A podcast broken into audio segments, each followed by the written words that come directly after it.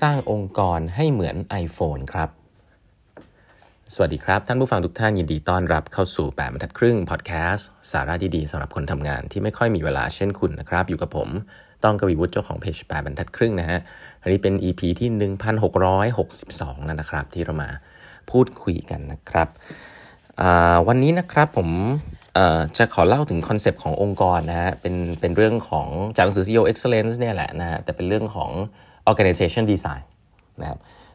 ผมว่าอันเขาสรุปยอดยอดไว้ได้น่าสนใจนะครับถามก่อนอย่างนี้คร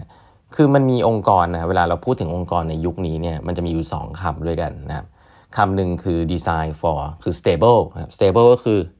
ทำแบบเดิมตาม process เดิมนะครับ แล้วก็จะได้เงินกลับมาแบบเดิมนะนี่คือ stable การที่ 2 คือ agility นะก็คือ เฮ้ยต้องทำของใหม่นะครับต้องมีความคล่องแคล่ว แล้วก็เน้นการทดลองทำของใหม่อยู่ตลอดเวลาอะไรอย่างนี้นะคำถามก็คือว่าในยุคนี้เนี่ยถ้าพูดถึงสองคำนี้คุณชอบคำไหนนะครับ ผมเชื่อเหลยเกินว่าคนส่วนใหญ่จะพูดว่า agility เนาะเพราะมันเป็นเทรนด์นะฮะแล้วก็บอกว่าเอ้ยต้องต้องเอจายต้องอะไรเงี้ยนะครับ ซึ่งผมไม่ได้เถียงนะครับโอเคนะครับทีนี้มันก็มีองค์กรนะครับองค์กรขนาดใหญ่นะแล้วพูดองค์กรขนาดใหญ่ไม่ใช่สตาร์ทอัพอะไรอย่างนี้เนาะ มีองค์กร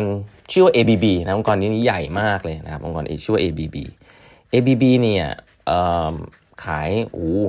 เยอะแยะมากมายเลยไป search ได้นะครับ เกี่ยวกับพวกพลังงานพวกไฟฟ้าอะไรเงี้ยนะหม้อแปลง transformer อะไรเงี้ยนะฮะมี CEO ท่านหนึ่งครับชื่อว่า Percy Barnevik นะครับมีช่วงหนึ่งนะในในปีมันสักน่าจะเกือบ 10 ปีแล้วนะครับ เขาก็คิดว่าองค์กรเขานี่มันใหญ่เทอะทะเกินไปนะเขาก็เลย ทำสิ่งหนึ่งครับก็คือเขาเรียกว่า fragment องค์กรตัวเองเลยนะครับ ก็คือทำไงให้มันทุกคนสามารถตัดสินใจได้นะครับเขาก็เลยทลายโครงสร้างเดิมหมดเลยครับ แล้วก็กลายเป็นว่ามันเป็นเหมือนองค์กรนี้มีสตาร์ทอัพเกิดขึ้นเยอะมากนะครับ ก็คือใครอยากทำโปรเจกต์ก็ขอ budget ขึ้นมาทำได้เลยนะครับ โดยที่ไม่ต้องมายุ่งกับ headquarter เลยนะครับ คือกระจายออกไปให้กับพนักงานให้ได้เยอะที่สุดนะครับ แล้วก็ให้พนักงานทั่วโลกเนี่ย launch new product ได้ เปลี่ยนดีไซน์ได้นะครับ สามารถจะปรับอะไรก็ได้นะครับซึ่งตอนนั้นเนี่ยเขาแบ่ง profit center ของเขาออกเป็น 5,000 หน่วยงานด้วยกัน ก็คือแบบ decentralize มาก ๆ เลยนะครับ decentralize มากๆนี่ก็คือองค์กรแบบ ABB นะครับ อีกองค์กรหนึ่งนะครับ ชื่อ Yahoo นะฮะ Yahoo เนี่ยจริงๆ แล้วเป็นองค์กรที่หลายๆคนจะทราบว่าตอน Search Engine ตอนแรก ที่เรารู้จักกันก็คือ Yahoo นะในยุคผมนะครับ แล้วก็ด้วยองค์กรเนี่ยมีความ centralize มากขึ้นเรื่อยๆ มีการ reorg นะครับให้การตัดสินใจต่างๆ เกิดขึ้นที่ตรงกลางทั้งหมดนะฮะแล้วก็ยุบนะครับ44 business unit นะฮะตอนแรกที่โตขึ้นมาได้ยุบ centralize ให้เหลือแค่ 4 กลุ่มนะครับแล้วก็ทำโครงสร้างต่างๆ ให้มัน proper ให้มันสามารถที่จะเป็น centralized unit ได้นะครับแล้วก็อยากที่จะเป็น new age media company ในยุคนั้นนะครับ สิ่งน่าสนใจคือว่าเวลาผ่านมาเรื่อยๆนะครับ ทั้งสององค์กรเนี่ยสำหรับ McKinsey นะถูกคลาสสิฟายว่าเป็นไงครับก็ต้องถือว่า classify ว่าไม่ได้ประสบความสำเร็จเท่าที่ควรทั้งคู่นะครับ คือที่ผมจะบอกก็คือว่า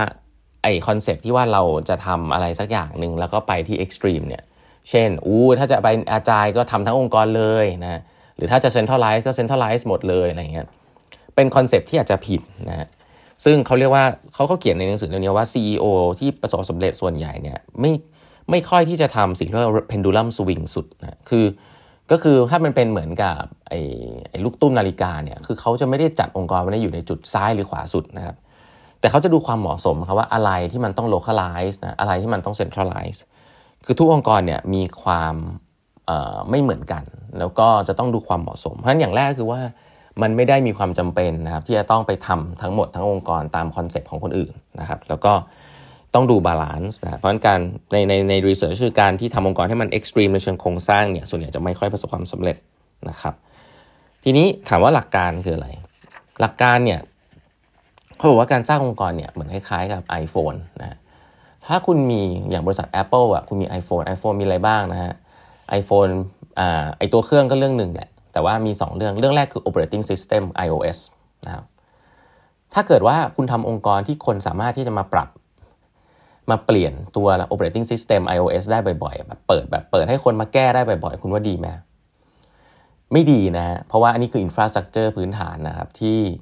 ตัว infrastructure เนี้ยควรจะนิ่ง แล้วก็ควรจะ centralize นะว่า เฮ้ย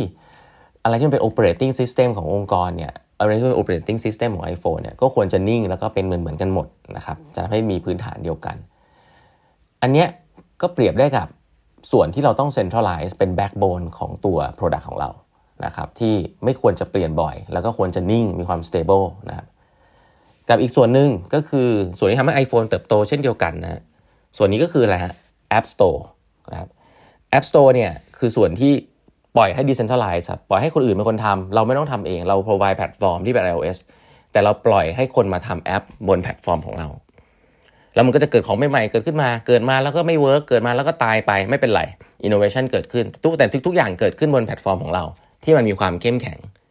เพราะฉะนั้นส่วนที่เป็น innovation ส่วนที่มันไม่ได้กระทบกับ infrastructure ที่มันจะทำให้ basic พื้นฐานเนี่ยมันพังไปเนี่ยคุณ decentralize มันได้ หลักการเนี้ย ผมว่าเออมันค่อนข้างชัดเจนเนาะในคอนเซปต์ของการทำองค์กร ซึ่งอันนี้เขาบอกว่าทำองค์กรแบบแบบ iPhone เออผมว่าก็อธิบายได้ง่ายดีนะ ใครที่อยากอธิบายผู้บริหารก็เอานี้ไปทำได้เนาะเออผมว่ามันเป็นโมเดลอย่างที่เราเคยคุยกันนะครับ โมเดลเรือลำใหญ่เรือลำเล็กนะคือเราไม่ได้ต้องการจะเปลี่ยนทั้งองค์กรนะครับ ขาที่เป็นองค์กรขนาดใหญ่เมืองไทยเนี่ยมี stable income มี cash cow ที่ดีนะครับ ก็ทำให้มันนิ่งไว้นะฮะทำให้มันเป็นเรือลำใหญ่ไว้ ไม่ต้องหมุนตัวเร็วนะฮะเดี๋ยวล่มกันหมดนะครับ แต่ว่า องค์กรก็ไม่ควรจะมีแค่ยูนิตนั้นยูนิตเดียวภาพใหญ่ เราควรจะมีเรือลำเล็กด้วยหลาย ๆลำด้วยนะครับที่มีคนไม่ต้องเยอะนะครับมีรีซอสไม่ต้องเยอะ สามารถปรับตัวได้เร็วนะฮะสามารถมีคนที่อยากจะวิ่งไปเจอเกาะดินแดนใหม่ๆเนาะไปแล้วล่มไปเนี่ยก็ฉันก็ไม่เสียดายตัวเองนะฮะแล้วองค์กรก็รู้สึกว่า เออ ล่มไปก็ก็องค์กรก็ไม่เป็นอะไรนะฮะก็หวังว่าไป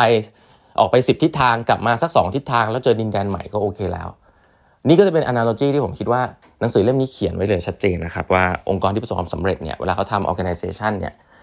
เขาใช้คำว่า stability คือมันจะต้องมีส่วนที่เป็น stable cash cow ที่มีระบบระเบียบนะเป็น infrastructure เหมือนกับ iOS นะเหมือนกับ Android เป็น operating system กับมีส่วนที่เป็นหน่วยที่ออกไปหาของใหม่ๆนะครับส่วนนั้นเป็น agility นะครับเป็นส่วนที่เหมือนกับ App Store นะครับ